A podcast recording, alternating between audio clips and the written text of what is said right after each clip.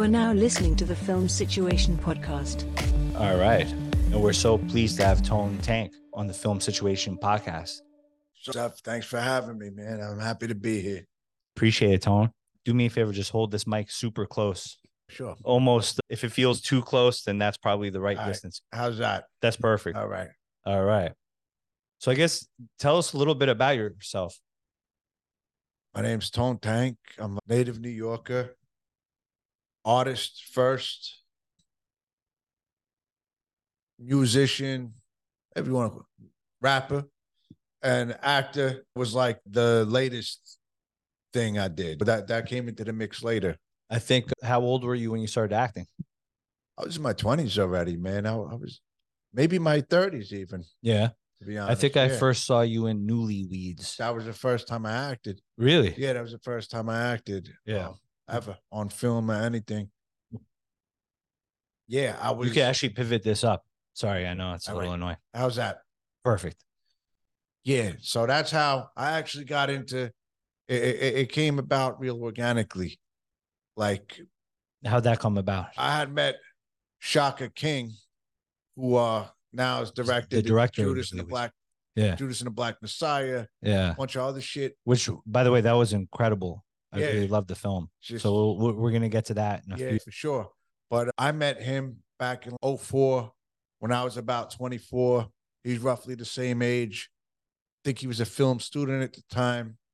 And uh, How'd he- you guys link up? I knew I was making rap. I was making rap for a long time. And my group that I was in used to do shows with a group that he grew up with, a group of kids that he grew up with. He actually used to produce beats. Yeah. A lot of people don't know that about him. I met Shaka at the Newlyweds, uh, one of the screenings for Newlyweds at, uh, I think it was at the IFP Center in Brooklyn. And Hassan Johnson was there. It was a screening of the movie that was in Brooklyn. You sure it wasn't that Bam? It was near BAM, but it wasn't at BAM. It was at this place called the IFP on Okay. J Street in Brooklyn. because we did one of those at BAM too. Yeah, yeah. I'm sure there's a I was few there for that screenings. one, yeah. Um, Uh, and Chaka seemed super cool. Like I was talking to him for a few minutes, and he seemed like a very down to the earth best kind of guy. He's a Yeah. great guy, great soul. So anyway, I met him. He knew about the music we were making, and he did a couple of videos for us over time. Me and him became friends first, and then he did a couple of rap videos for us. And on one of these rap videos, it was called "40s." It was for a song called "40s" that me and uh, my my other group mate Scott Thurrow made. He was the producer, and we worked together a lot. Me and this guy Scott Thurrow. He's also a good friend of Shaka's now. He did a video. He did a couple videos, but particularly the video forties is when we were riding in the car. He was like, "Yo, I'm writing a film right now, like a full length feature film, and I got a character for you because in in the video for forties, his whole thing was like really uh, natural, man. I I think he shot it on a real, like a regular tape camcorder, and it was all about. He was like, "Yo, I want to go where you grew up in Long Island," and he heard all these crazy stories about where I grew up in Long Island, Which part of Long Island? Lindenhurst, Okay. Lindenhurst, South Shore, Suffolk County, Western Suffolk County. So he's, I want to film where you grew up and I want you to show me these different spots. And we drive around, tell me where shit happened Yeah. and what happened. And it was just a lot of spots. They were like endless spots, endless stories. What, what, were one? What's one of them? One of the stories, the spots were like, yo, when we were kids, we used to have buddies factories we would have these fucking parties. These, they're not even abandoned factories. They just close on Friday night and they're not open till Monday. And we'd have these were like dead end streets. We'd have seriously like out of movies, a fucking garbage can in the middle of the street with a fire. And Yeah. it was like 40s and everything and fights and girls. And that was my introduction to alcohol at, at the age of 13, man. And, and it was like the missing piece. For a while, that shit was the missing piece before it backfired after a while. It backfired early, but you know, Backfire at the dumpster fire. yeah, exactly. So anyway, I'm like, I caught a fucking beating over here, and this place a bad one. That's where I had my first fight right there. I seen somebody get kicked by fucking five carloads of people where like a carload kept coming up, Yeah. get bunch of guys got out, beat this guy, got back in the car, another car pull up, get out. Be- It was the craziest shit I ever seen. Yeah. and it was But, really like, real- big for me because I I was tripping on acid, and so I'm seeing this happen. And these are like this was between older kids. I was still at this time I was like 16, 17, and these kids were like, yo, everybody was on steroids out there, man. It was terrible. Everybody was on steroids. Yeah. And it, so you had all these people were like huge. They were like the size of grown men. They were probably like 19 to 20. And you're just seeing this pop off. And I'm on acid and I'm just like, And yo, that it's this is going to happen to us right now. Even though I wasn't with the kid it happened to, I just happened to be seeing it. But it was that Did- type of shit always happened. Just stand and watch something happen. Next thing then you're you're in- involved. Yeah. Those kind of dust ups myself. here and Yeah. there. Yeah. And so, yo, I start having a little bit of what they call a bad trip. Yeah. I could because imagine. I'm like, oh, fu- I just seen somebody catch the worst beating I've ever seen somebody take. and then you're and- witnessing it on a metaphysical level. And I'm then. on the same acid that the kid's on. That kid is also on. He was a grown ass man. He was a big kid. He was a big guy. And he starts banging on a wall, open the door. But there ain't no door, bro. It's just bricks. yeah. And uh, yo, so I'm like, yo, that's just going to happen to me. And uh, yo, I think I booked down a block. And the funniest thing, man, I never fucking ran from a fight. I've got my ass kicked a lot of times. And I was, there's been times where I really hope this shit doesn't happen, but I never physically fucking ran. Yo, It's an unwritten rule. there wasn't even a thing happening, but I was tripping so hard. I was like, no, this is bong. I You just shot. booked it. I booked like a half a block. That's probably the smart thing to do. in And that then my boy who was tripping with me freaking grabbed me, threw me against the wall, and fucking smacked me like snap out of it. And uh, and he wasn't like a big kid or a tough kid or nothing. It was just he was my friend. He was, was like, "You're bugging out. Get Chill out of out." this Bad trip. And at that moment, yo, I, I- there must have been like a yellow light in that alleyway because everything turned black and white. Yeah, And then at that moment, I look outside of the alleyway where the main avenue, the main strip, and there was a bunch of hot rods, yeah. like Dick Tracy cars driving down a block. Still to this day, I don't know if that shit was something I saw in my head. I know what you're like talking about. black and white Dick Tracy cars. Yeah, Maybe it was some old men that belonged to the car club and they happened to be driving by. at that could have moment. been. It No probably was. idea. I bet it was actually there. I bet it was there. but uh, alternate universe. So you know, there was just endless stories like that, and that's what he wanted to know. And then through telling him the stories and, and getting to know my personality, he was like, "Yo, I got a character for you," and it was the character Jackie for Newlyweds. Except he hadn't even finished writing Newlyweds yet. Yeah. Uh, uh, So, initially, so he was wanted to- practically writing it for you. he wanted to get the dude Herc that played Herc. I forget that. Oh yeah, yeah, In The Wire, yeah. and um, Dominic Lombardozzi, right? he, he's awesome, and I'm Yeah. like, yeah, you should do that. Get Yeah. that, get that fucking guy. He's from uh, my old neighborhood in the Bronx. Is he? actually. Yeah, from Arthur Avenue. Yeah, I, I was like, yeah, that sounds like a good idea. You should do that. He's no, we're going with you. I'm looking at you. Yeah. you. And I'm like, I'm not an actor. I didn't live on Arthur Ave, but my dad had a business there, so I was always there. I spent so much time in that neighborhood. Yeah. Actually, my wife's from that neighborhood. Did you see him around there? or you No, just- but I knew people that knew him, like my cousin Vic that I was mentioning before. He knew him. Right. My my my friend Paul, like a lot of people knew him. My friend Rob Dama knows him. My cousin Maria knows him. A bunch of people know him. yeah, good actor. Yeah. man. He's a great actor. Yeah. Seen him in something recently too. I forget what it was. Not that long ago. Yeah, he's got The Wire was fantastic. That was and then he was in Entourage. He's been in a bunch of movies at this point too. He was in a Bronx Tale too. He had a small part in the Bronx Tale. Was he? I don't Yeah. remember that.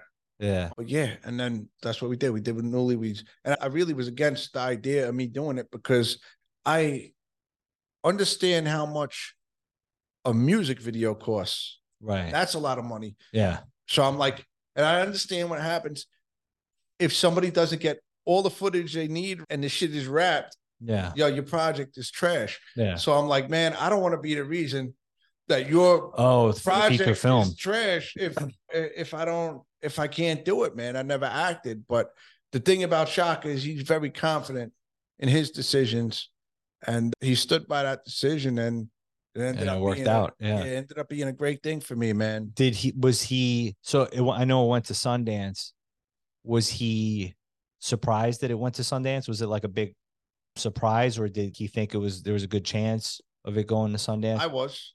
yeah, I was surprised. I yeah, was because that's a psyched. big deal. That Yeah, going to Sundance That's what I is mean. I it's don't mean almost I like, was surprised. Oh, but I that's that's like the Super Bowl of independent film. Yeah. yeah. I don't know how he felt about it, but I was surprised. Not because I, I didn't think it was good or anything. I don't even if I'd seen it at that point, but just that yo, we're going. to- He called me up. Yo, we're going to Sundance, Yeah. and uh, yeah, that was that was a, a beautiful thing, man. I had a great time out there. Oh, so you Yeah. went out there too? Yeah, oh, yeah. cool, dope. Had a great time out. And what there. year was that? Was like 2011, 2012 ish, 2013, 2013. Yeah, 2014. that maybe? Uh, makes sense. Nah, Yeah, 2013. yeah, 2013 makes more sense. yeah. Because I guess that's the year later on in that year is when I met him, Yeah, yeah.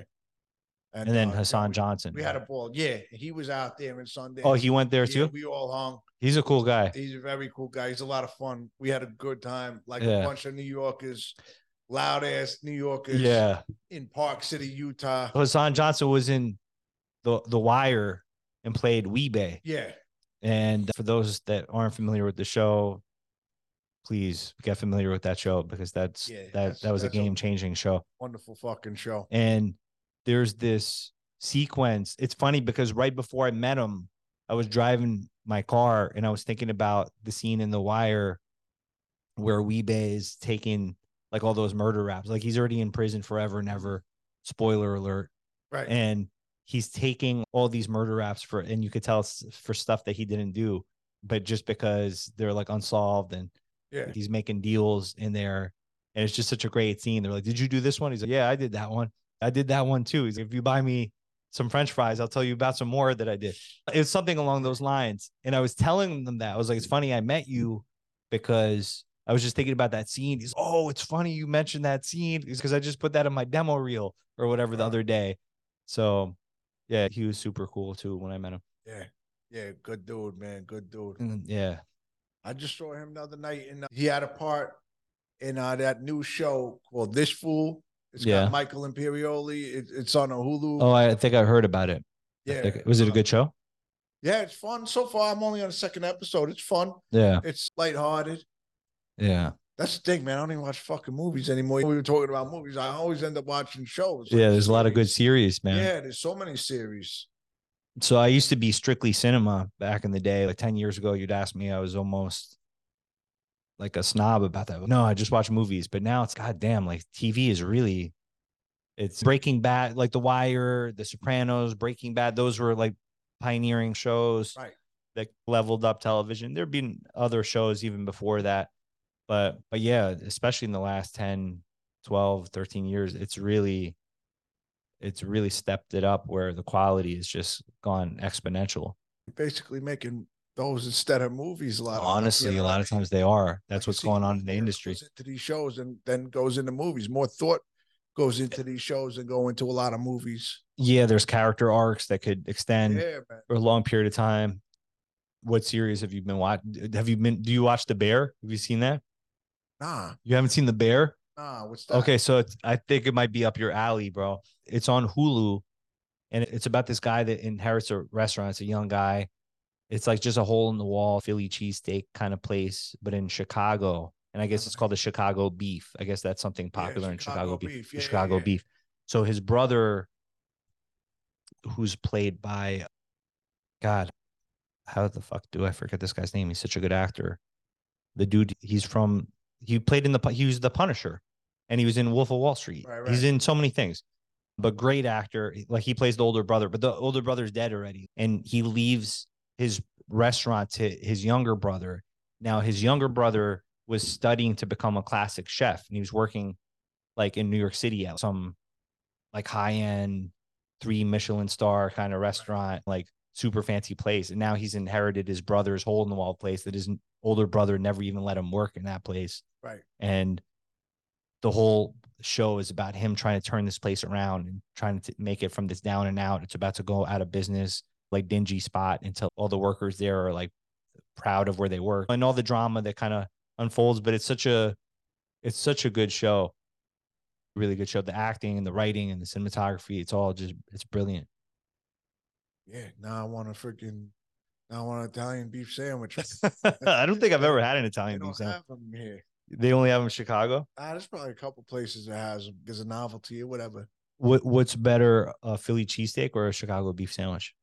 I don't. I only had it once, man. Oh, I okay. only had it once. Yeah, was it Yeah, memorable? shout shouts to my boy, my long lost cousin Danny Flanagan out in Chicago, who took me to some spot. It's a famous Shout spot. out to Danny Flanagan. Begins with a P. It's like a chain out there. Yeah, it was solid, man. It was solid. John Bernthal is the actor that plays the older brother. Okay. How the how did I forget John Bernthal's name? He's, he's such a great actor, so versatile. Yeah, most shit now. It's hard. That's what I was talking about. It's hard to go on a podcast talking about movies. I can't remember shit anymore. And all I watch is series, and Yeah. I barely remember the fucking names of the series. Like whatever series I'm on, that's what I remember. And Yeah. I forget which, which ones did you watch. I watched so much shit. Yeah, Oh, yeah. man. The last thing I watched was the the crowded room, man. Was that good? Solid, man. I've heard Solid. of it, but I haven't seen it. really well done, man. Is Really it like well done. hour long episodes? Yeah, 40 something, man. yeah. It's The not- Bear is good because it's thirty minute long episodes. That's cool. I like it That's because cool. it's, you could just. I'm not a big binger, honestly. Like I'll watch like my wife binges more than I do. Like I like to watch. Yo, that's what I was going to say, man. How I was going to ask you if you were married because you said you're not a big binger. So I'm like, are you married? Because I didn't binge like that till I was married. And Yeah. so you got the food out. you got- Yeah, yeah, a ice little bit. cream. Like yeah, like Now, next thing you watch three fucking episodes. and yeah, eh, you're like, we could do that. I like doing that, but also we have kids, and then sometimes by the time we actually end up throwing something on, it's already so late that it's so it's. I'd rather watch an episode, like one episode, and then the next night another episode. yeah, that- sometimes yeah, if it's like the right sort of circumstance, sure, we can I get don't like that. that I binge. I don't like that we binge. Uh, I like it doing it, but it, I don't have time for that shit. Yeah, Nah, I got it's just a time got- thing. things I need to get done. Yeah, man, I got my own moves to make. and Exactly, make man. A mark on on this place. So are you still doing the music and stuff? the music. I don't want to say I'm not doing it, but I'm not really focused on that right now. Right now, I'm doing a lot of visual art shit. Oh, okay, No. cool. What kind of visual arts kind of stuff? Uh, like 3D, a lot of 3D printed stuff. Yeah. It's a cross between design, like graphic 2D design, and sculpture. Sometimes casting mold, sometimes 3D printed, like I said. And a lot of it ends up, I do like illegal installations in the street. Empty fire boxes, the red Yeah. fire alarm boxes, when they're empty, I'll put like a marble, like mausoleum style. oh, that's cool. Or like figure Space it. Invader kind of stuff. Yeah, i- in a sense, Yeah. yeah. to where it's a, it's not paint on a wall, Right. Three dimensional. It's like a tile or it's something. object that is yeah. now, Now it's yeah, you're talking about physical- actual three dimensional. Yeah. That's pretty dope. yeah, Yeah. and that that's what I'm on right now. I don't know. It's just what's I do. What speaks to me in the moment, and that's what the thing I like about art over film, just as an individual, is I don't need a whole team of people, and I don't need to borrow a bunch of money to make art, and then I don't have to go get a bunch of people to either click a link to watch something or to fill a theater to go see the thing either. I like doing it. It's not directly based off commerce. Yeah. Yeah. I love acting. I love acting, but I don't have that much of a control of when I get the opportunity to do so. I that's why I like the art. yeah. I think that's a good that's a valid point. And to me, Yeah. the, all, all of them things like feel the same. They s- feel that same creative desire. Yeah, exactly, man. I, well, what I, love like doing about it is all you of like you're doing something that's in your power, in your control. Instead of saying, "Hey, I'm waiting for the phone to ring," you're saying, "Hey, I'm gonna go out and make something happen, make something creative happen, Yeah. get that kind of Yeah, man. And you never know where shit comes from. Like I said, the, the acting thing came to me through the music. yeah, So you're doing creative shit, man. You're gonna be around creative people. And I don't even mean in a networking sense. Like as long as I'm doing something creative that's gonna put me in the room with other creative people that I respect. I'm happy, man, and it, do- we don't have to be doing the same thing, and it doesn't have to be something that benefits my career or benefit. I just enjoy people who to solve. I even not, even not just creative, but I like people who like to solve problems yes, and solve creative problems. Uh, creative people happen to be pure in a way that they solve problems because they're probably not most of them are probably not going to make a lot of money doing so Well said, man. I was Yeah. just talking about this on the podcast last night with a guest about just how filmmaking is problem solving. yeah And I always tell that to the film students that I mentor, and it's just my philosophy about filmmaking. Filmmaking is synonymous with problem solving, and I guess most creative endeavors, right? Yeah. And I, I love that aspect of it. yeah man you, you have to tell a story and you have to tell it in a way that's unique enough to where somebody wants to watch it and it's not just the same thing over and over Yeah. but I just saw this guy's movie. He was on the podcast, this director named Nicholas Maggio, and he made a movie called Mobland with John Travolta and uh, Kevin Dillon. And it was like a really small independent film, but he got these name actors and it just got released in theaters a couple days ago. yeah And but they shot it in a crazy amount of small time, like 11 days for a feature. That's insane. That's I don't even know how that's, that's nuts. possible. It's nuts. But he pulled it off actually. yeah that's insane That is insane. I can't do that. I'm like shooting a short film right now that's like taking 11 days or more. Yeah. it's a short.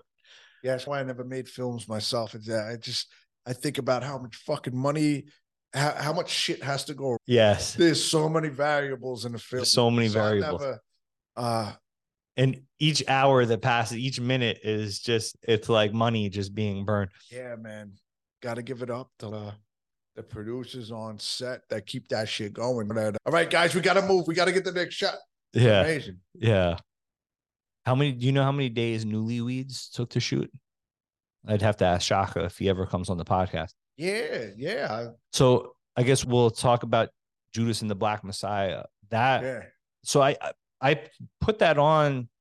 Maybe I watched it a few months ago, actually, like pretty recently, and I really didn't have any expectations. Honestly, I had watched Newlyweds Right. before that, so I was I wasn't sure what the it's a time period piece movie, and it's but it fucking blew me away, man. And I'm not saying that lightly. I'm not quick to say that. Like I hear I, you. was, I was like, holy shit, this is a great movie. It was a great movie. It was really, really is. something. Yeah. It really is uh, fucking powerful movie. Yeah. You know. Yeah, man. I'm not saying that because you had me in it. No, I Cooley had me in it, and I got my little shine or whatever. And but nah, man, it's a powerful fucking movie, really powerful movie. yeah, it's definitely one of the best films I've seen of the la- past five years, for sure. And I might be wrong, but I think he did Newlyweds, and then he did that movie. I mean, that's there was it. a lot of shit work going in, but to go Newlyweds, which is cool, but it was Yeah. like a Sundance goes to right, Sundance. small And then indie Sundance. This movie, that's powerful history piece, that's why I didn't have political. right politically charged in a way that wasn't heavy. Like it, it was in a way that wasn't. It's easy to make a movie feel like a piece of propaganda. It wasn't like that. Right. It was a really nuanced kind of film that deals with the sort of the No, great. His, his Fred Ham- uh, Daniel's Fred Hampton speeches had me pumped up, man. That shit, he was fucking. That shit went hard, man. it was incredible man and um it was an exponential leveling up of yeah f- filmmaking it was like wow And this guy's you know, got the chops just because you got the opportunity doesn't mean you're gonna take that opportunity and do well with it. You know what I mean? yeah And he did I was he fucking pulled it off big time uh, so impressed and so psyched. yeah And uh, i actually want to watch it I again think the most interesting thing behind the scenes thing that I saw was the set. yeah The set. how do you run the set the scene that that I was a part of is the set that I saw. I didn't see none of the other set, right right but it's the Black Panther headquarters. yeah And and, they you basically you played one of the had- officers outside Yeah, basically they had that whole block rented. yeah at a And closed was off Shot in Cleveland because apparently Cleveland in 2019 looks like Chicago in 1968. that's wild Yeah, and yeah, man, it was real wild. The set was amazing. I I, I couldn't. Set made it easy. yeah Set made it easy. when you say the set made it easy, I guess elaborate on that a little bit, like just the whole environment of like how he made the whole ambiance of the whole situation. Like you felt immersed into kind of Yeah. the situation in a way where it felt You're in naturalistic the for you. world. You're Yeah, you're in world. that world. Yeah. Yeah. you're in that world. It was a character the set itself is a character. You know what I mean? Yeah. That's something I, I thought about a lot because environment is so important. Like part of your job as a director is to create an environment. And bec- and it's a tricky thing, man, because with the crew, it's almost like indie filmmaking, you're it's almost like you're running a military operation or like a Right. bank robbery. It's every it's so intense and it's you're on such a compressed amount of time and you have to do all these things. But with your actors, they can't feel that way. They don't want to feel like it's like a military operation. Right. And that s- scene, excuse the pun there, because that's a the scene was a little bit involving that, but in, in a general sort of way. You you know what I'm saying? They don't want to feel like they're in a rush and it's they've got to do this in the next five minutes.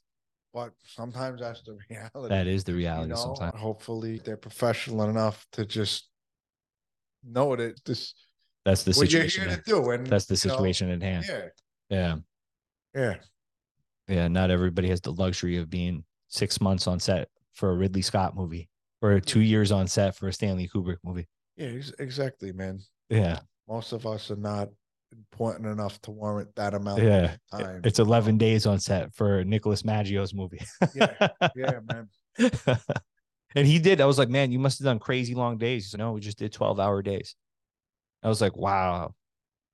I don't even know how. I don't even know. I can't even. I I can't even wrap my head around that one. I wonder how many days he had. Do you know how many days Shaka had to have on Judas? It had to be at least thirty days. At right? least, Yeah, at least. because it's like a time period piece movie, and Yeah. it's it was pretty epic in scope. There was a lot. There was a lot involved in that movie. Like it didn't feel like a small budget film. Yeah, it wasn't. It, it was Yeah. Warner Brothers. so- Yeah, yeah, it didn't felt like a big budget. Yeah, I, I don't know what the budget was, but I know it wasn't small budget. It, it was, Yeah. uh, I think that's the thing uh, that surprised me because I was like I had seen Newlyweds and I I had him as like a indie filmmaker and so then when I watched that film I didn't realize the scope of it was going to be as big as it was even though I knew it was like a time period piece movie. Indeed, I, I remember having this conversation when it came to like rap music, when it would be like indie rap, Yeah, and I'm like, do you mean indie rap could be two things? it could be like Action could be Bronson a or it could, contractual status. Yeah. he's an independent rapper. He doesn't Yeah. have a real contract, or Right. it's a small label, or it could be a sound. Like, yeah, it sounds like indie rap. Some people it's just contractual status. Yeah, indie, indie, Indie until film. I Like, get a major indie film label could be Pulp Fiction, which is like a, a big budget indie film back Right. in the day, or it could be stylistically. yeah, Stylistically, that's indie, but contractually, that's not indie. Maybe he's one of them people that just he wasn't an indie filmmaker. He just happened to not have a fucking major deal. And then you give him Yeah. the major deal and then give him the resources and he's able to do this thing. yeah. I'm Yeah. posing the question. I'm not speaking No, it's it's a good question and it's his own human. That's my boy, but I, I can't speak for him on that. But I'm just saying, maybe that's what it is. Sometimes indie is by uh, out of necessity, not but like a not a creative choice. what is his directing style compared to other directing styles like, like or maybe you could talk about different directors that you've worked with and some of the different directing styles that you've come across making me think now. Uh, You're making me try to remember shit now. Um,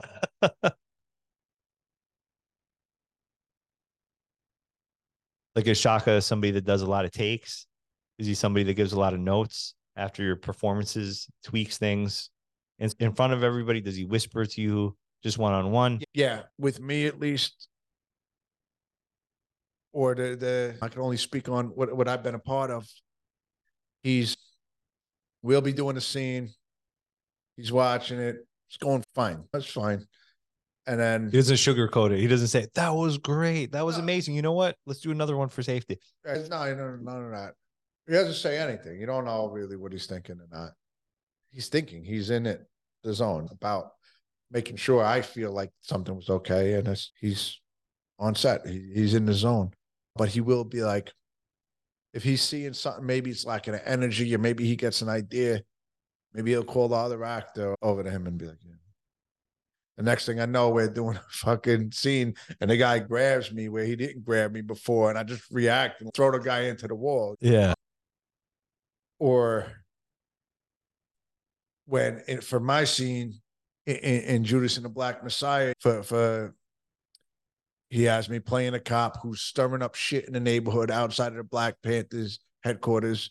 You know, I'm a white cop in 1968 in Chicago, and the movie's about the Black Panthers. So I'm not a good guy. I'm not the protagonist. You Yeah, know, what I- yeah. um, my job is to tell the story. So they had written a couple things already for me to say, and you know, I'm get out there. I'm on a megaphone outside of the headquarters, harassing the Black Panthers, so they could come out, and then we could probably egg them on, get them riled up, so then we have an excuse to like bust heads or worse. Right? Is pretty much the situation, and but yeah, they had me saying some written things, some things were scripted. They're like, all right. And he's like, Tone, why, why don't you why don't you just start? There's 150 extras walking by back and forth. Um, why don't you just start making fun of people individually as they walk by? Just off the top, just start fucking with people, start making fun of people. And he knows we we go back now like 20 years. Uh, Oh, so you I- guys go way I back. know yeah. how to make fun of people. Yeah. You know, I'm a ball breaker yeah. uh, gotten better as I got older. But so I said, okay. And yeah, man, I'd start fucking making fun of people. They don't know that's going to happen, man. yeah. And there was a couple times I heard from people that were like maybe across the street, the sound people and the Right. people watching on the monitor are looking at each other, yo, what the fuck? What is happening like, right now? yo, what the fuck? Yo, these guys are fucked up. They really like this, or is this? And uh, yo, when we rolled up, it was like racist cops rolled up and took Got over the you. block. You could know, cut the like, tension with a knife for yeah, yeah, and they were like, yo, the crew's a lot of different types of folks, man, and they were all checking with each other. Yo, is this okay? Is this? Yo, we got a fucking job to do, man. That's my man. This Yeah. is his opportunity. He asked me to do something. I'm gonna fucking do it. You know what I mean? I, I'm like, like it is, you said not to be like it is a military situation. right. That's the fucking general right there. You do whatever the fuck he says. Whatever he wants is happening. Yeah. And That's how I think about it. yeah.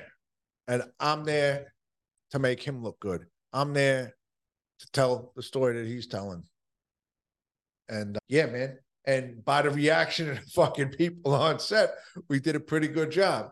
Yeah, it was a great film all around. That that scene was impactful and raised the tension. There, in yeah, in a movie like that, and especially it's hi- historically based, the tension was sky high. And he and as a filmmaker, for him to have done that, he worked with great actors, and but the script was phenomenal, and just the way he directed the the f- movie and the cinematography, it was all there. Yeah.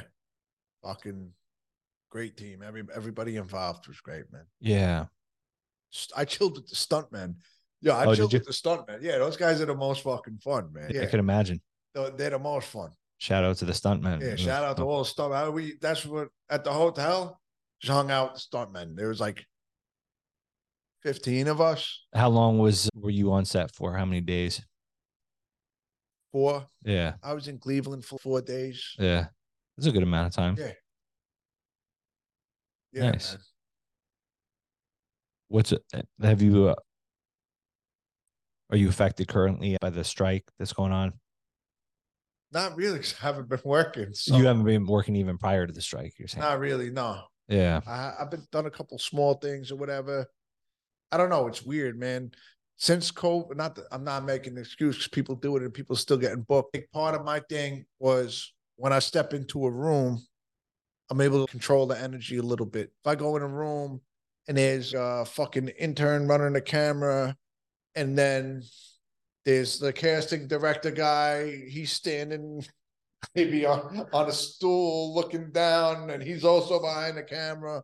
And I know this character's supposed to be a little scary. I know how to put the fucking fear in a group of people like that yeah, because they're in the room with me. yeah, yeah. And that You you feel like It's some you- that fucking element because it's all safe. It's they during Every- COVID they went to self tapes, and everything went. to now some they're things. not going back, man. They're, They're not, going, back. That's true. I can And, tell uh, you because I haven't gone back yet. I fucking hate it. I hate self tapes. I Yeah, hate it. I, now I got to figure out. I spend more time dicking with the fucking camera, trying to make sure that looks good that that I'm spending an equal amount of time doing that as I am.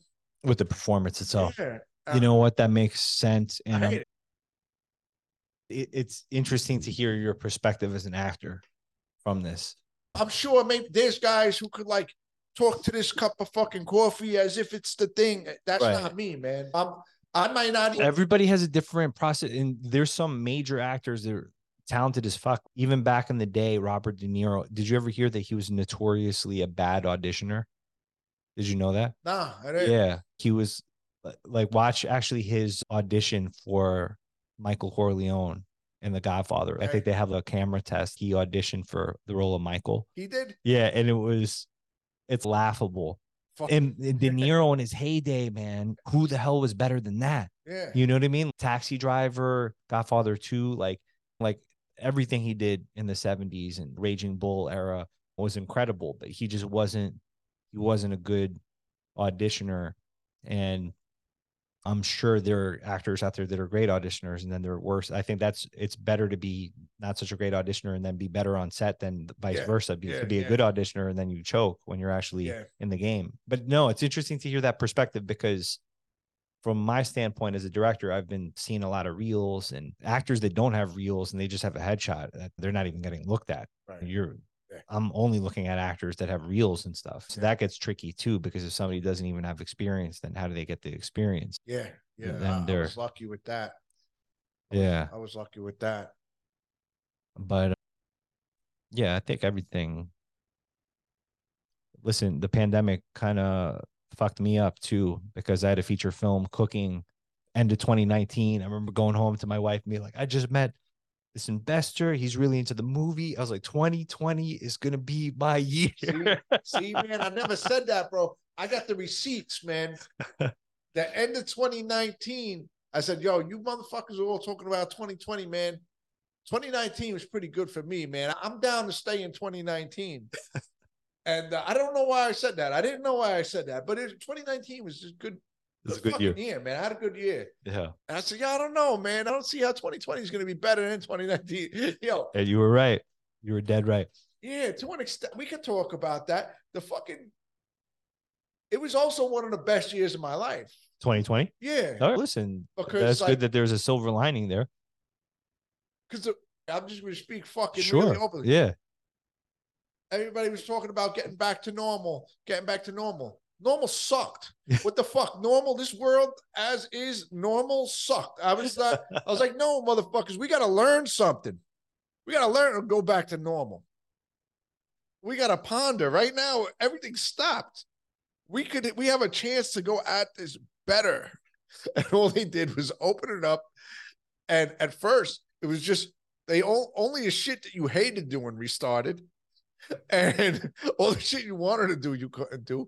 I had a good time when everything shut down, man. I'm made for the apocalypse, man. I'm like, all I want, I just want to live. I want everybody to leave me the fuck alone. I'd love to live on a little piece of land. You can't even do that, man. yeah. You can't even do that.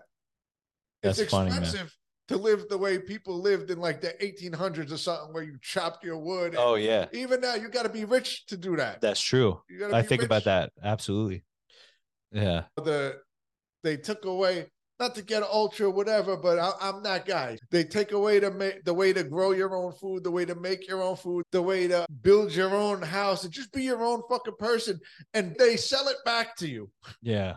at a less less healthy food, shittier food, Yeah. shittier houses.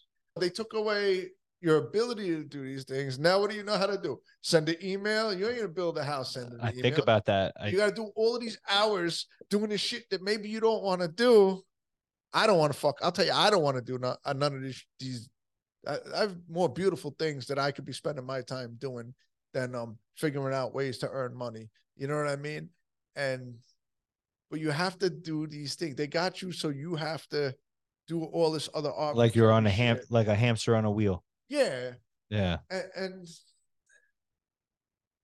yeah, man, it's just so I was psyched. Maybe I thought maybe we had a chance.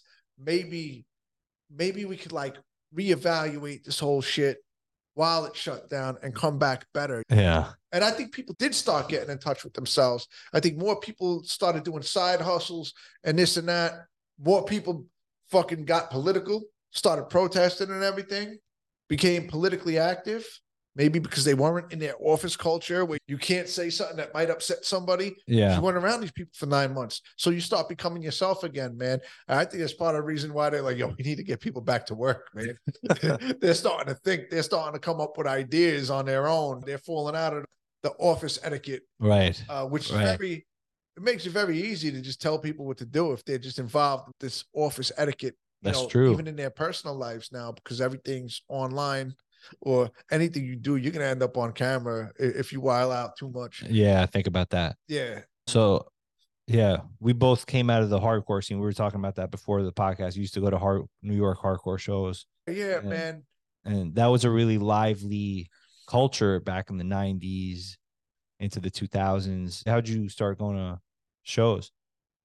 How Yeah. did I? And by the way, Nicholas Maggio, that was just on the podcast last night, he came from out of the hardcore scene. Like I saw a picture of him on set. He's wearing a hate hate breed shirt and then Ah, something cool. like side by side or something. And then Yeah. we were talking hardcore. It was like, oh, you're into hardcore, blah blah blah. I But remember he I grew saw up. you- What you had with a- Crow Mag a shirt, you Warzone said it's shirt. Warzone. That's right. That's Yeah. right. Yeah. Rest in man. peace to rabies.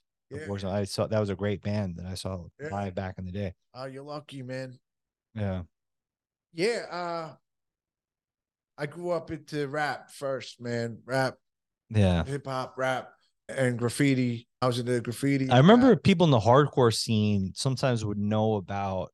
I remember even Eminem, uh, founding out of, before he blew up in a sort of mainstream way from people in the hardcore scene. They're I- like, and they used to call him Slim Shady. They're like, oh, I got this Slim I Shady saw him at Tramps. at Tramps. There you go. Open For MF Doom or Doom open for him. There you go. And he Yeah. played at Wetlands too, I think. Yeah, maybe. I definitely saw him at Tramps. Yeah. I also used to get Tramps and Wetlands mixed up all the time, but I definitely saw him at Tramps. Yeah. Tramps is a cool venue. And it's funny. I had I had bottles stashed all over that fucking venue that day because me and my boy had beef with these kids that were a little older, these little bit older graffiti kids. And I thought for sure they were going to be there that night. And I'm like, yo, tonight's the night. This is happening. Yeah. And uh, they rolled way deeper than us. So I was like, yo, we're just gonna get our asses beat tonight, but we're gonna we're gonna fucking hit them with as many bottles as possible, man. And yeah, that luckily that didn't happen. I didn't even fucking see con- most of the concert I couldn't concentrate on because I was so thinking that the beef What, was gonna Eminem, pop at, off. Eminem at Tramps with yeah, MF Doom. and Doom and Yeah. yeah. I remember the dude. a- All the outsiders were there, like Pace One, and, and, that whole crew, because he was with them. Yeah, that was a good show, man. MF Doom passed away a few years ago, right? Yeah, man. Rest in peace, one of the MF Doom. fucking that's one of my favorite of all time, man. Talented guy. Well, one of my most favorite of all time. Yeah. Yeah. And that's it. shout out to John Vogel, who was the star of the movie The Trouble. My former roommate, he had a he, big MF Doom fan. John Vogel is. I Cool, forgot. man. yeah. I gotta check that out now. The trouble. I never Yeah. seen The it. Trouble. You could watch it for free on 2B TV and it's also on Amazon. All right, cool. I'm gonna see it. That's a that's Cool, a man. plug right there. Shouts to that in advance. Yeah. Yeah. all right. But anyway, the rap got. I don't know, man. I, I wasn't into. I'm not gonna lie. At first, I was just so in a mindset that I was only into rap, and, and I was only into like. it was real more hardcore like that rap. back in the day. Yeah, I think that's what's I noticed with some of the younger generation, they're a little bit more they mix it up a little bit more than like our generation. Like when we were in high school, for example, kids were like if you were into rap, you were into rap. If you were into like alternative, Right. you're into alternative. Like until I really saw the similarities. Hardcore, New York hardcore, New York hardcore, and particularly. then I got into other stuff, and then I became way more open minded. Like once you love music, punk th- stuff. that usually happens. If you love music enough, then you usually branch out because because you- you'll you- go what did they what did these bands what listen did to they listen to? well because especially in hardcore there was so many bands covering songs and you're like wait that wasn't their song that was a song oh no that was Like a song before the- by, yeah. a, by an oi band from england and, Yeah. and now you're listening to oi music yeah, uh that came out of the Oi scene, man. yeah, For sure. yeah and so anyway man i saw what i saw in hardcore was ground level shit like dudes that were getting respect and they kind of like I went to a school where I was like the only white kid in the school. and I had a great I had a great time. I had a beautiful time. I had a wonderful time, man. But after that, after going there, I grew up in the hip hop and everything. Something about it just made me want to look into my own. Just branch out this a is- little bit. Nah, this is a sticky thing. You may need to edit it or whatever. I don't Yeah. know.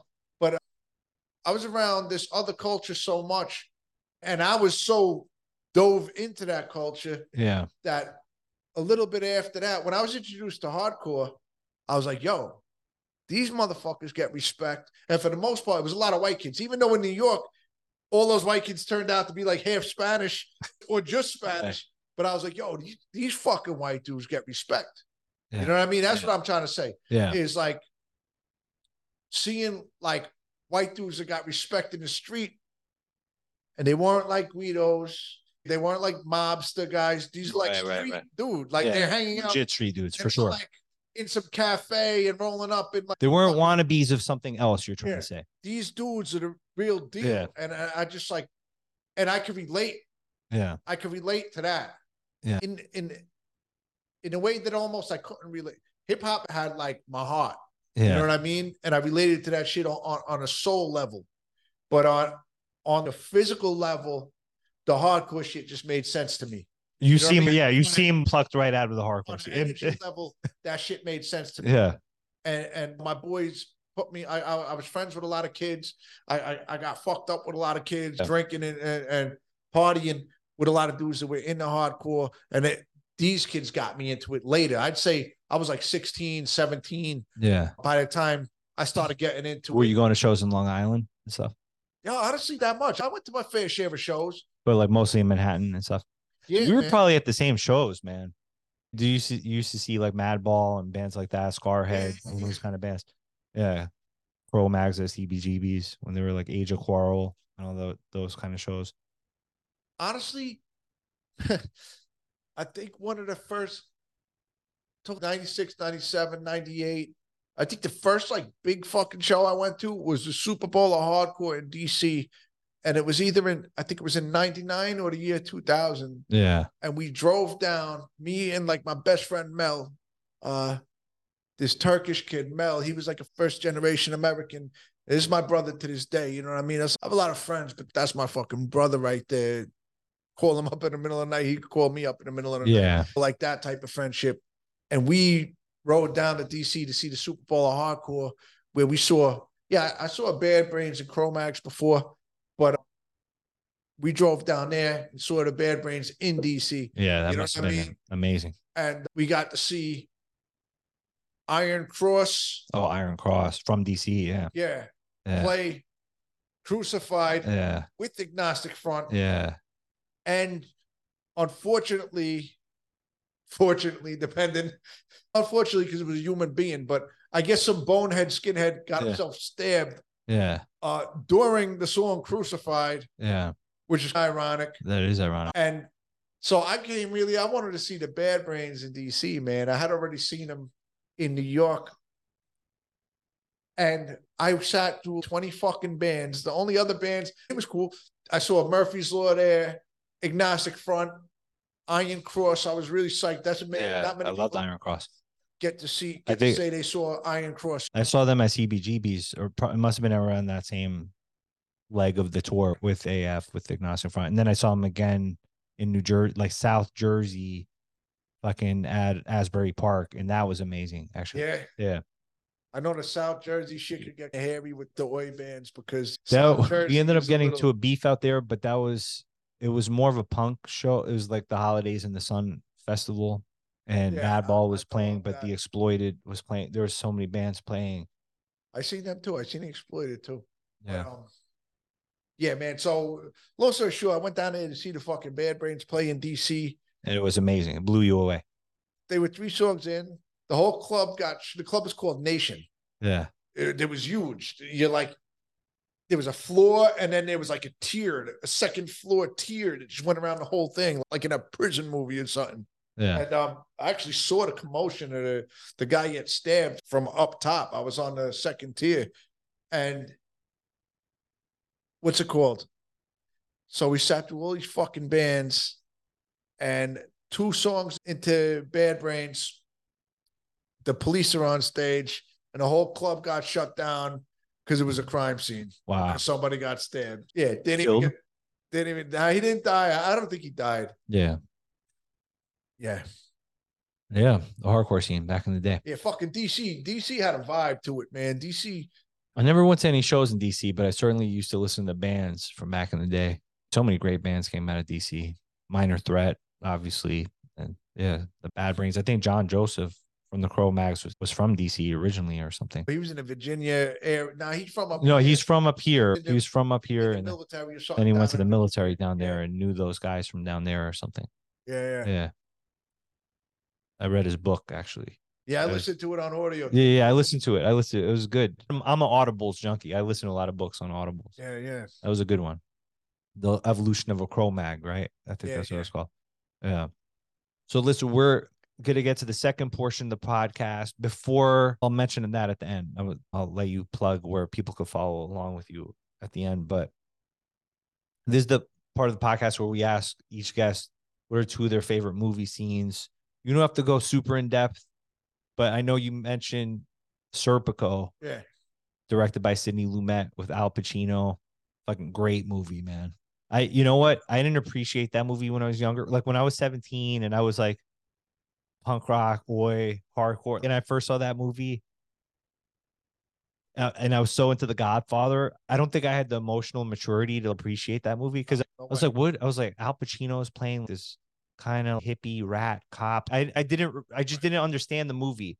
But then years later, God damn, this is such a good fucking movie. Yeah. Because I'm like, this guy, he wasn't trying to, he was just trying to be an honest cop. And just that alone made him quicksand in this whole environment. And like, just because he didn't want to be on the take, it made him like a pariah. And just the act of him being who he was and trying to be an honest guy, I, I have just a different appreciation for See, the film. that- that's the main story, right? yeah. Which that's a good story. Yeah. But I like the under. See, I could personally relate to that. Of just his character, Frank Serpico, who he was like, he was definitely a guy who was really Even if comfortable in his. Wasn't even if he wasn't, and I don't know Frank Serpico the guy, but Yeah. Al Pacino's Frank Serpico character that he played, even if he wasn't trying to be an honest cop or a dishonest cop, even if he was neutral on that, wasn't trying to uncover the dirt that the whole police force did, they still would have fucking hated him. And that's the point. They would, they would have that's still the hated him. takeaway for me with that Yeah. movie is they hated him the second he didn't order the roast beef or whatever the whatever they say. But he They got the were chicken. so He got the he got the roast beef instead of the chicken. And everybody looks at him like, oh, fuck, what's up with this guy? What's up with this guy? Can we can we trust this guy? You know what I mean? This guy didn't order what we don't. You ordered the roast beef. You're right.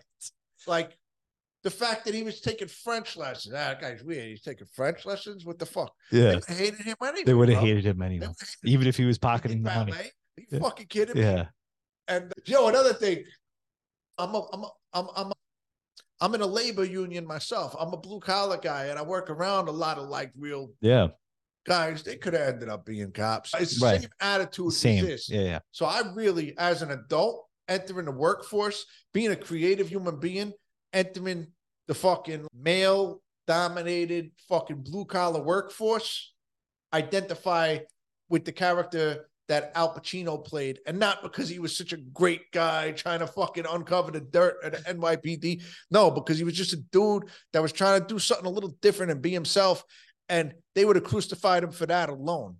And uh, They in my would've. experience like yo, bro, like you could more openly say like I fucking bang hookers and fucking do uh, glow, do all this stuff. blow, and I, I, I, you know, cheat on my wife. I do this, I do that. All of this like kind of not cool shit, right? Yeah, Or you know, if you're doing that, fine. But it's easy. It's more acceptable to say that than it would be to be like, yeah, I make art. You know what I mean? I, I know it's ironic. Yeah. And it's So the scene that you picked out is the scene where it starts off like where he's taking the ballet lesson. He's doing that ba- ballet dance. What I like about his character is he's just a guy that's so comfortable in his own skin. yes. even though he's in that environment, he's totally impervious to it. He's like, whatever, I'm just me, and that's who I am. So you're right. It is a good character. Al Pacino Exactly. played it really well. I love the party sequence too. I like him despite the fact that he was a cop. You know what I mean? Right, the fact right. That he was a cop and that whole thing. That's honestly not even. And I don't even think about that. and that party sequence depicted that too, because even his girlfriend was like, everybody loves you here. Yeah. And he's like a fucking, he's like a beatnik hippie. Yeah, man. And Yeah. also, another part of that movie that's my, I just like the quote "Oh, to love a man's garden, you got to love the man. Yeah, I just love the, I, as I got older, I just related to that character, man. I just want to kick back. He has a little Italian espresso roaster, or he- Yeah. he had a French press, and he's in his I- garden, I hanging out. a coffee in his rose garden, man. That's what I want to do in my life, man. These fucking guys he worked around with, they played by the rules, and the rules are miserable. Yeah, You know, their rules are miserable to be what like. It's and I'm I'm obviously speaking from personal experience. It's like more socially acceptable to be miserable, hateful, angry, fascist even at times than it is to care about people, be kind, creative, have a heart. It's frowned upon. that's, Having dreams outside of the job is frowned upon because who the fuck do you think you are to have a dream? What are you special? You know what I mean? yeah. Um, that's I could relate to that too, man. I came from that kind of blue collar kind of Albans or that way. Um, oh yeah. very- so I think very I macho, too. yeah I think I didn't I think I first didn't get into filmmaking because it felt like a pipe dream. So even though I was taking film classes when I was in high school on the weekends and the, going to the s- school of visual arts and shit like that on the Saturdays when my mom had to drive me to the city and me and my friend Mike Reich and this, my friend Jonah Schwartz, who's actually a filmmaker today. Mike Reich is a filmmaker today as well. But I didn't immediately pursue it. I went to school for business because even though my parents didn't tell me, they didn't say, okay, no, you can't become a filmmaker. It just felt, it felt like, no, that's not for us. That's for other people. That's not for us. exactly. And then I start like yourself. I started doing blue collar work. I stu- started doing welding. I started actually I started doing construction right after finishing college, and I was just miserable, bro. Like I was going to work, busting my ass, and I thought life was all just about making money. And then as soon as I had just a little bit of a taste of really making money, and I was like, "This is what I'm chasing," This and is then I was it. like, "This is This it." Then This that is was my it. question that I kept asking. This is Maybe it. he'll get a bigger garage. That's exactly what I Right, asked your myself. car. Maybe a white picket fence and that's it. Then what? And by asking myself, then what? Then I'm like, there is no then what. That's it then. Time will just pass Yeah. unless you seize the moment. That is a problem. I think a lot of people the as far even all art really. Nah, this isn't for us. This is for other people. This is Yeah. for- this is for kids with money that get to go to. and that's unfortunate, man. But It's easy to fall into your comfort zone and for your everybody. class, it's easy Yeah. to fall in line with your class. It's easy to fall into line with your class and on a bigger level. It's easy to fall in with everybody the older we get and the more routines people get into because it's just people are creatures of habit. It- You become like, okay, this is my routine, this is my rhythm, this is my gravitational it becomes like a gravitational pull, like an orbit, you know, and it becomes then so hard to break out of that. That's something I think about a lot is trying to push myself to go out of my comfort zone. Because when you're a kid, everything's outside of your comfort zone. You're starting a new school. you- It's new this, it's new that. Like it's new experiences. But the older you get, the easier it is to become in your comfort zone for most people. I feel like you're somebody that always I'm push. uncomfortable in my comforts. yeah. I'm also uncomfortable out of my own out of my comfort zone. yeah. You seem like somebody that's pushing the boundaries at all times. Now, what happens, man, when you get tired, you get tired from working. Yeah. and and that's I the don't mean thing. physically, I mean- Lee, from doing the same thing day in, day out, being around the same. And I, I love some of the guys I work with, but we create an environment that is just a little brutal on, on the psyche. I- If you're a sensitive person and you're not drowning out with like drugs and alcohol, and I can be, I'm in tune. I'm looking for something deeper. I don't give a fuck about sports, to be honest. I like the fights, but that's because like I can identify with the fights. I find Yeah. the fights useful. Yeah. Um, but like another thing, just acceptable. It's acceptable to be. You can't be sad because I don't know. I'm sad. I didn't. I didn't do something I wanted to do with my life. No, but you could be bummed. The the fucking Giants lost. You could be real upset. Oh, they're losing so and so. He got traded. Oh man. Put money on the game. You could be heartbroken about that, but like I you lost know, a G on the game. when Yeah. somebody in your family dies, it's been a month. Maybe you should get over that already. You should Yeah. time to move on. Yeah. Yeah, That's just- true. So the we're tired, man. Like it's hard to push the envelope when you're tired. It You're is. exhausted. Yeah. I got a kid too. I'm Yeah. fucking exhausted. How old is your bro. kid? Uh, almost three, and he's Nice. exhausting. Yeah. He's exha- he's I a have two. beautiful, Yeah. unique. Uh, Yeah. God bless, man. He's already unique. He's his own guy, but he is exhausted, man. And and life is li- adult life is fucking exhausting, man. I never and it Yes. sucks because you really need the energy when you get I- older. when I was walking over here, I saw some dude wearing a shirt that said it looked like a Yelp review. It said adulting, and then he it read one star. It said not recommended. yeah, yeah. I was like, sucks. you know what? I was like, I I co-signed on that shirt yeah. I mean, except to it's, some extent. Like, it's cool that you grow as a human and you can think of people besides yourself yeah, and you can take care of people besides yourself. yeah, That's cool because it's, it's a very important part of, I think, human development is caring for other people. And I think when most people are younger, you're like, what do I want to do? What do, I know. where do I want to go right now? Yeah. What was the other film that? Uh, is there any other films that come to mind? Is there even a line or a part of a movie that what's like the first thing that comes to mind that's something that like, oh, I like that, and it could be for any reason. There's no, doesn't have to be this grand technical thing. All right, it- it's easy. It's real subtle. It, it's not a- in in The Godfather.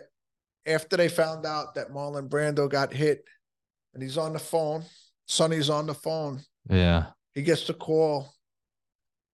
He breaks a piece of bread off, dips it in the sauce, and takes a bite. And it's just so relatable to me. Like us Italians, us emotion and food is It's so tied together. intertwined, right? Yeah. And it's just such a I watched that film as a young boy with my grandmother, and she she loved those movies. Yeah, such a Godfather. Godfather Part Two is my favorite film of all time. Yeah. Godfather, I love God the original Godfather as well, but for, s- for some reason, Godfather Part Two is just it just goes so in and just I love like how it jumps 'cause back and they- forth. It's because they go back and Yeah, they go back in Yeah. time. I just love it so much. and then you do get to get your you have your little Robert De Niro filled. Yeah.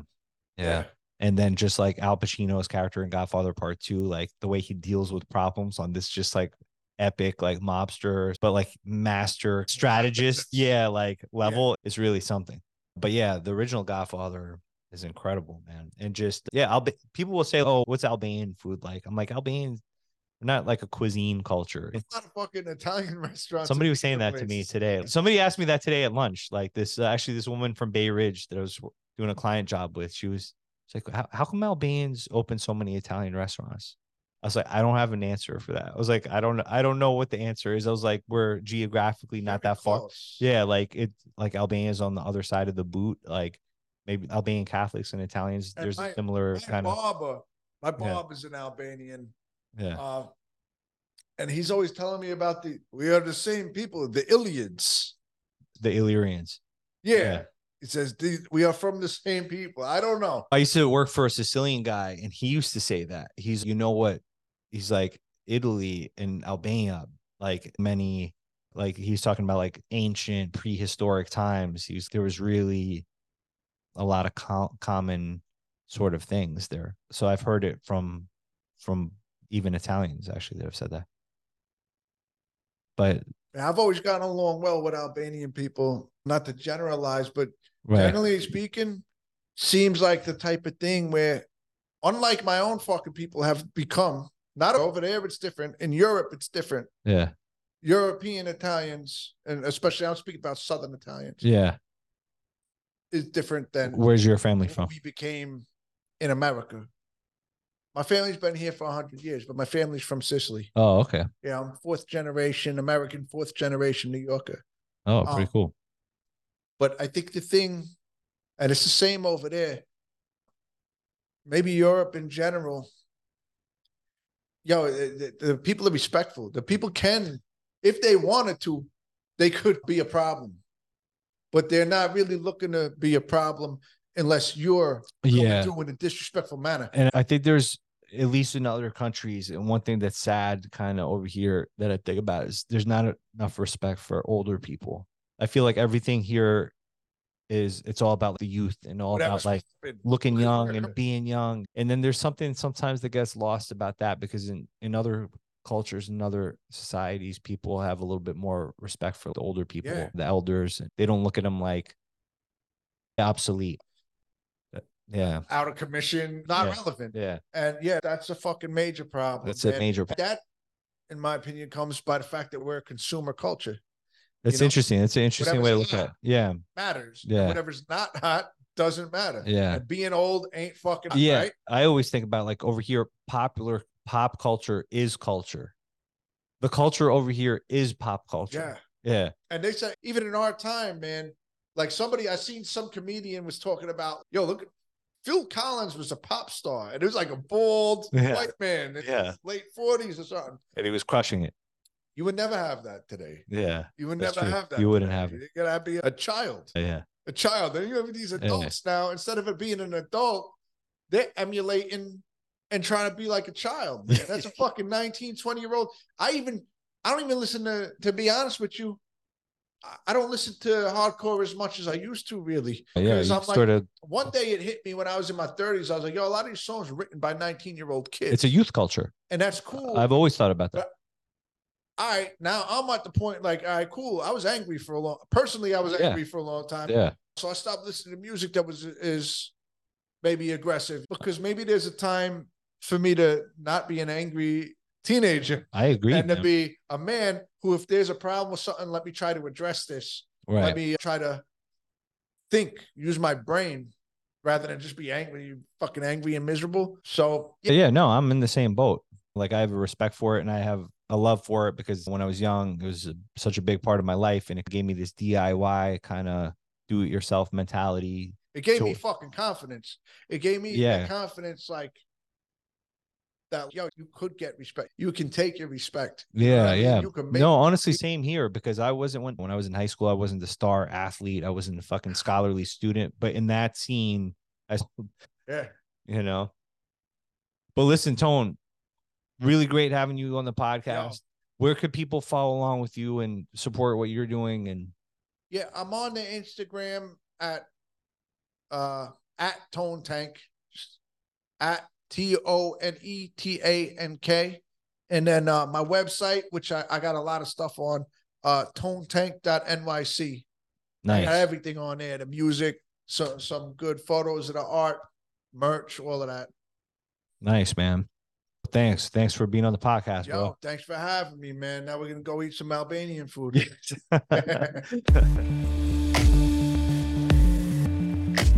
Thank you for listening to the Film Situation Podcast.